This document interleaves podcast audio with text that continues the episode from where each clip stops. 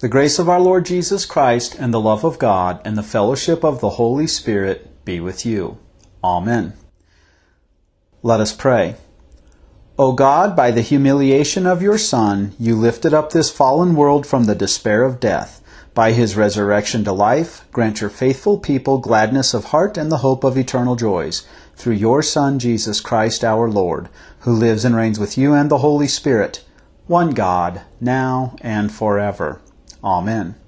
Our text for our sermon is 1 Peter chapter 1 verses 17 through 21.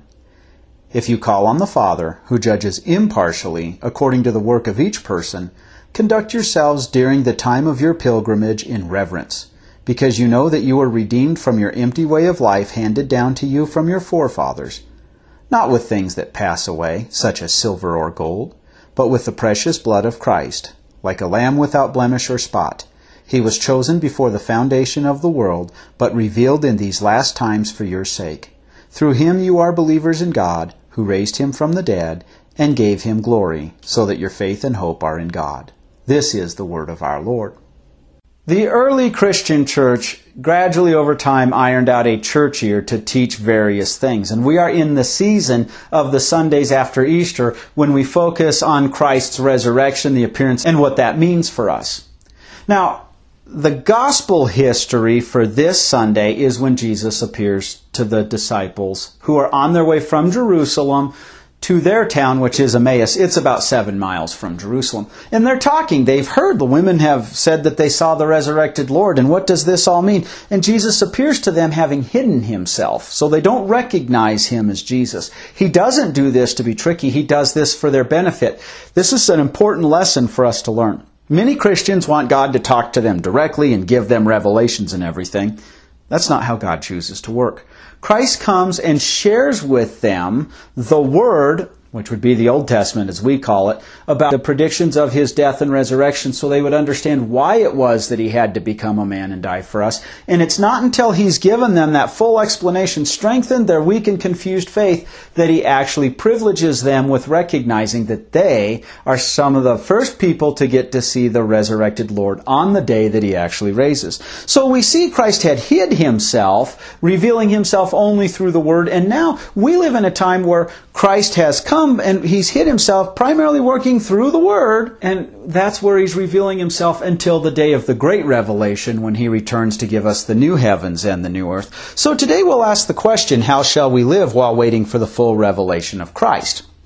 And to answer that question, I will preach on my translation of the inspired Greek language that the Apostle Peter uses. Again, I don't think it's superior to other translations that are available, but I just want to bring out the subtle nuances that are there in the Greek language. So verse 17 gives us the first answer of how we live while waiting for the full revelation of Christ. We're told, And so if you call upon the Father who judges impartially according to each person's work, conduct yourself during your time of temporary residence within the boundaries of Christian fear. Now, the Apostle Peter says this as a conditional clause. If you do, then do that. But in, grammatically, it's a first class condition, so he actually is assuming they are Christians. He knows he's writing to Christians. So we could translate this, since you call upon the Father. And he tells us then how we are to live as children of God. And that's conduct yourselves during your time of temporary residence within the boundaries of Christian fear.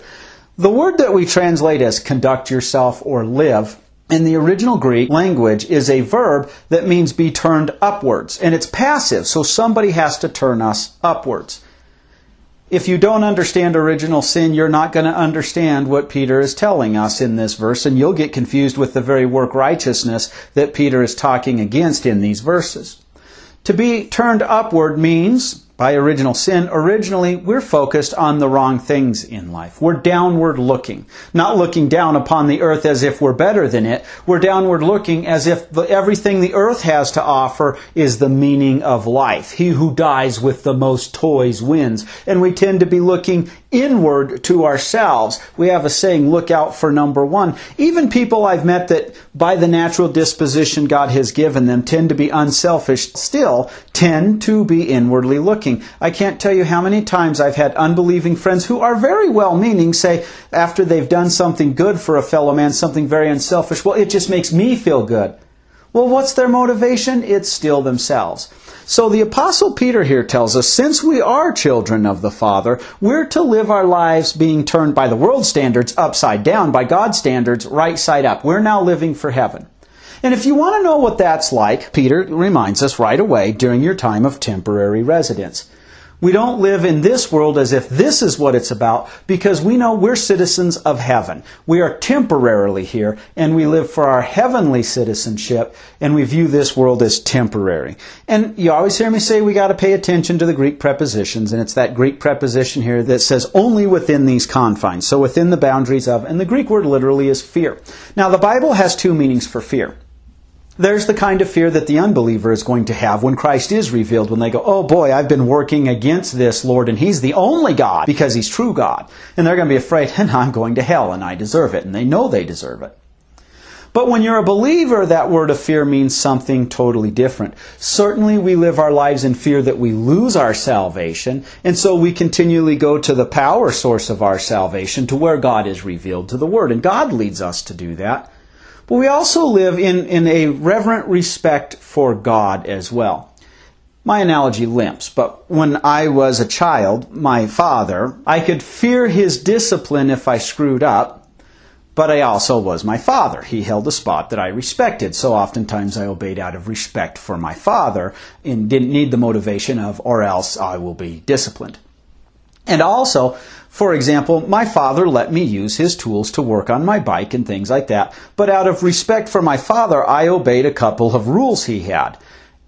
I was to wipe his tools down when I was done because he didn't want to reach down and get a handful of the oil from my bicycle chain, etc. And I was to put them up so he could find them. So God has given us a list of rules that now we don't follow these rules in order to be saved. We follow them out of reverent awe. So we, I call that Christian fear because he's now our heavenly daddy. He is our father. And so primarily we do that living, looking upwards, being turned right side up by God, by living for God. The greatest act we give and, and, the greatest act of worship we give in living for God is to trust in Him for our salvation.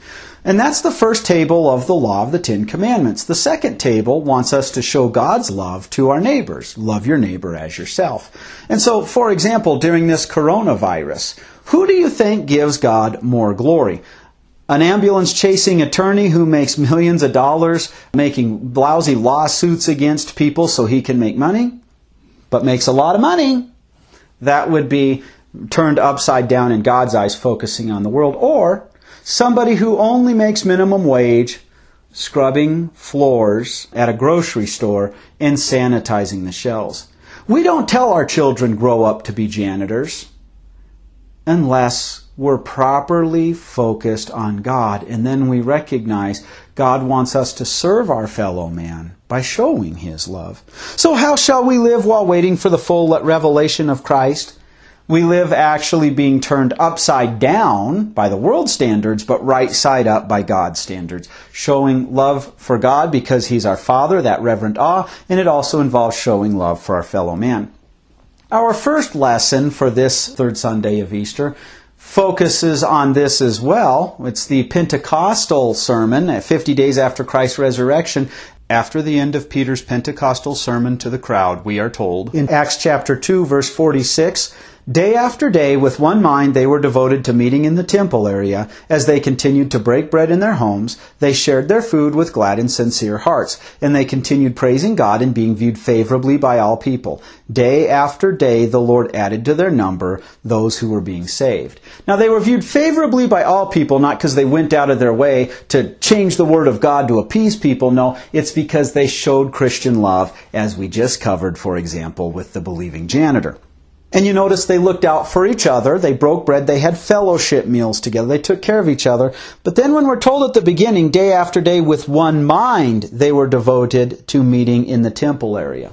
The temple had pointed to the coming Christ. And now Christ had come, so the sacrifices in the temple no longer needed to be made. And this would be the best use of the temple then, as a reminder of that. And they came and they studied the Word of God, where they could hear the Old Testament lessons, and they could teach on them, and they were of one mind because they stood on the Word of God. Now, the Apostle Peter in our sermon text ties in that connection with the temple that I said pointed to Christ, and he empowers us showing us how we live now that we've been turned right side up focusing on God. He tells us the power source to do that. It's not ourselves. He says in verse 18, Since you have perceived that not with perishable silver or gold were you redeemed away from your useless conduct handed down from your fathers. The Greek noun that I translate as conduct is the same verbal root that means to be turned upside down. When Adam and Eve fell into sin, every generation was turned upside down. We tend to think of the worldly and we tend to look out for number one. So the useless being turned upside down way that our fathers handed to us is one of two religions. And truly, if you look at them, all religions, there's only two religions. There's the true religion that points to Christ, and then there's the religion that's built into us. And sadly, many Christians end up getting confused, and they end up in, in the natural religion of man, the wrong one, the one that's handed down by our fathers. That is downward bent. It is focusing on the things of this world. It's the idea that if I want to get something from God, whether it's a job or a meal, or ultimately salvation, then I've got to butter up God. I do good for God and God will do good by me. Now, if you had a neighbor who, for example, it snows and they just shovel your driveway. And you, oh, thanks for shoveling my driveway. Oh, it's okay. You owe me. You owe me one. If you have a neighbor who's always doing good things for you, but they're always expecting you to return the favor, at what point in time are you not going to see this person as a shyster? Every religion that's invented by man teaches that you do something for God to get something from God, and it's the idea of you do a good work.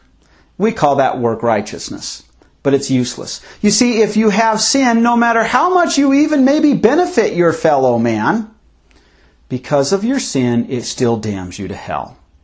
And now let's get into the true religion, which tells us how we're redeemed, not by the things of this world that perish. We're told in verse 19, but with the precious blood of Christ as a lamb without defect and without stain. And that gets us right back to the Christians originally meeting at the temple until they were driven out. That temple, with all of its sacrifices, said the wages of sin is death, and one who does not have sin must take your place. Christ had to be true man in order to die because God cannot die. So Christ took on human flesh. Yet, the God man, because he is man, now can die, but as true God, his death would be so precious that it would atone for the sins of the world. And so the God man dies for your sins to ransom you from the slavery of sin, death, and the devil. The ransom was paid to himself, to his own holiness and having washed you clean, the God man rose to continue ruling as your Savior. So, you are a redeemed child of God. You live as somebody who has been given the free gift of adoption. Now, it's a gift, but that doesn't mean it's cheap. It cost the very life of the God man. So, we live as redeemed children of God. We recognize God gave us the gift of salvation. In other words, we don't do good works to get God's favor. God made us His children and put us in His favor, and now we live upward heavenly as the children of God. So how shall you live while waiting for the full revelation of Christ? Live being turned right side up. Live focused on heaven and showing God's love to others. Live as redeemed children of God. You have the blood of the Lamb all over you. You are worth more than gold and silver. Live with that blood of Christ. Show forgiveness to others. Live knowing you're redeemed. As I mentioned earlier, the first lesson for this Sunday after Easter is that Pentecost sermon. And the people in the crowd there on Pentecost Sunday that the 11 apostles are preaching to, Peter's leading them, 50 days earlier than this, they were some of the people who shouted out, Crucify, crucify. So after showing them their guilt, they ask, What should we do? Acts chapter 2 verse 38, Peter answered them, Repent and be baptized every one of you in the name of Jesus Christ for the forgiveness of your sins. I want to point out something before I continue.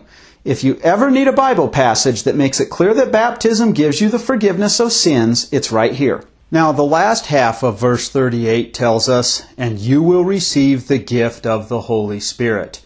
Faith is the Holy Spirit giving birth to the new person in you. And here's one of the ways we get the gift of the Holy Spirit.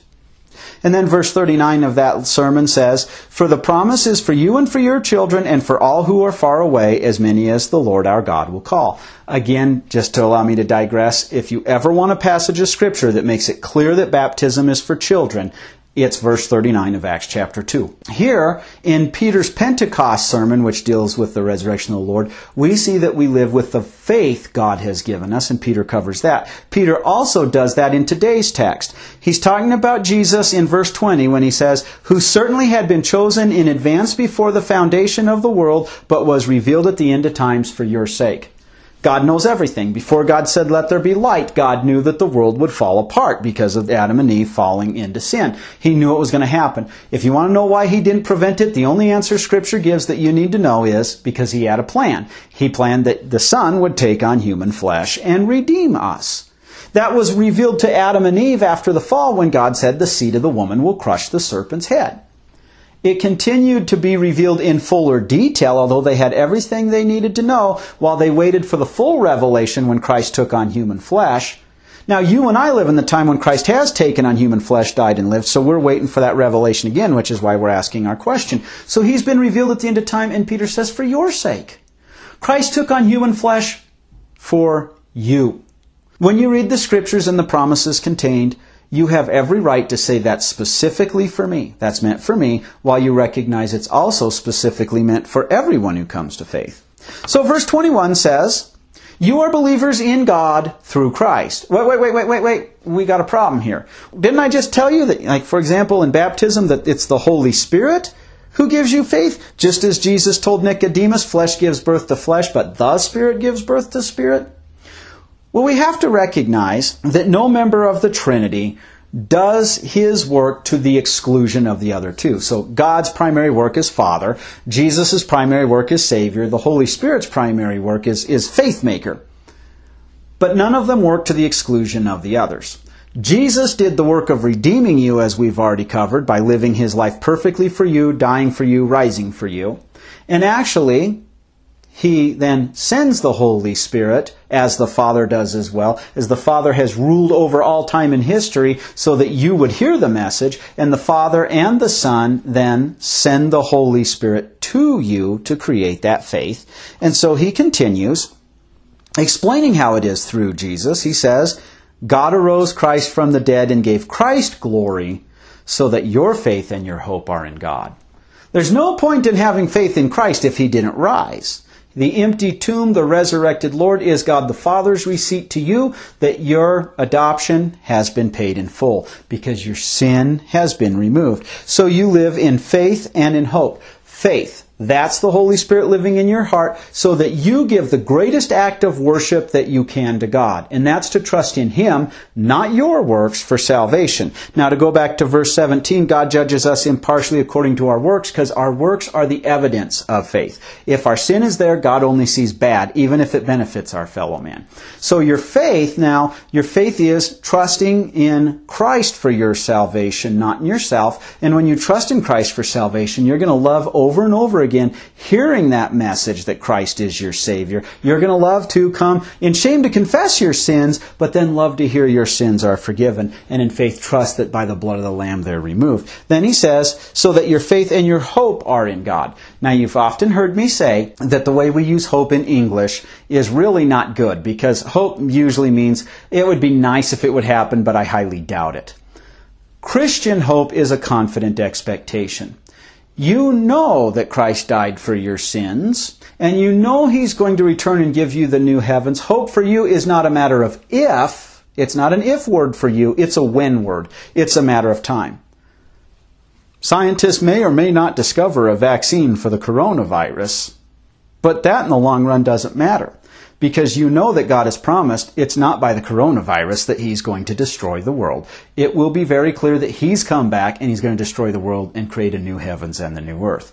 And so the only apocalypse we need to even think about is when Christ returns and is fully revealed. So we confidently expect that our sins are forgiven. We confidently expect that God uses His Word to assure us of our forgiveness and strengthen our faith. We confidently expect that whatever happens in this life, so long as we are trusting in Jesus, and that trust is faith for our salvation, we confidently expect that the new heavens and the new earth are ours. We confidently expect that even in our hardships, we know that God is using them for our good. So we see we live with your faith and hope in God, which themselves are a gift from God. So we began this sermon asking, How shall we live while waiting for the full revelation of Christ?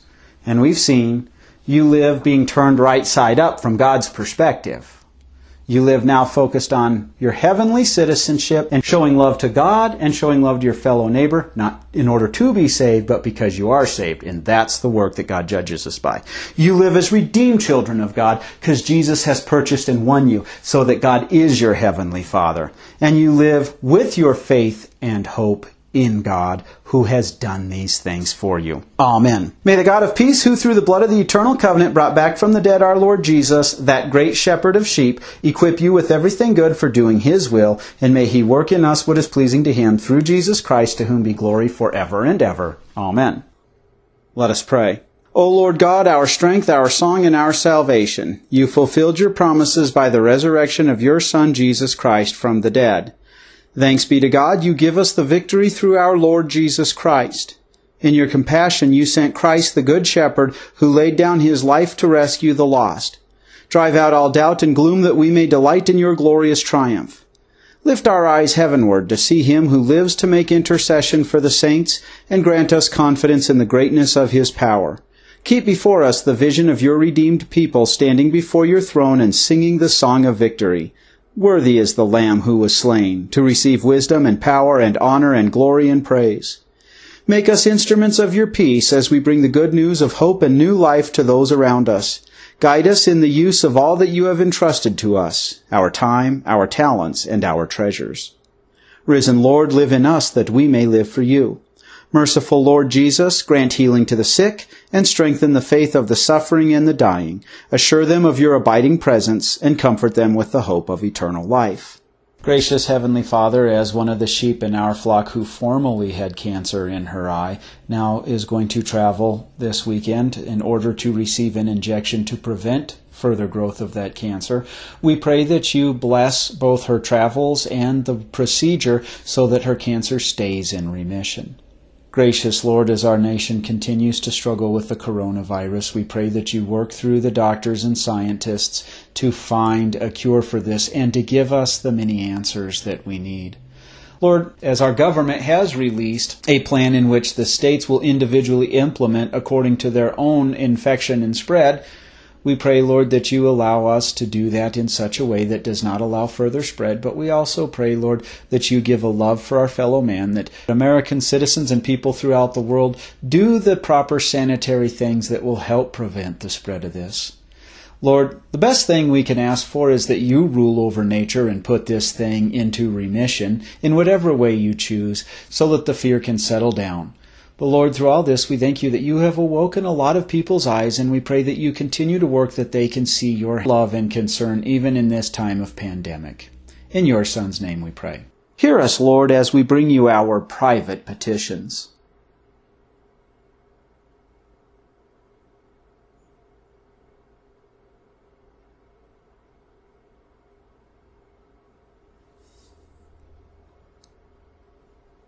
Gracious Father, you have restored to us the joy of your salvation. With happy hearts we come before you and say, Alleluia, thanks be to God. Amen. Our Father, who art in heaven, hallowed be thy name. Thy kingdom come, thy will be done, on earth as it is in heaven. Give us this day our daily bread, and forgive us our trespasses, as we forgive those who trespass against us. And lead us not into temptation but deliver us from evil. For thine is the kingdom, and the power, and the glory, for ever and ever. Amen. The Lord bless you and keep you. The Lord make his face shine upon you and be gracious unto you. The Lord look upon you with favor and give you peace. Amen.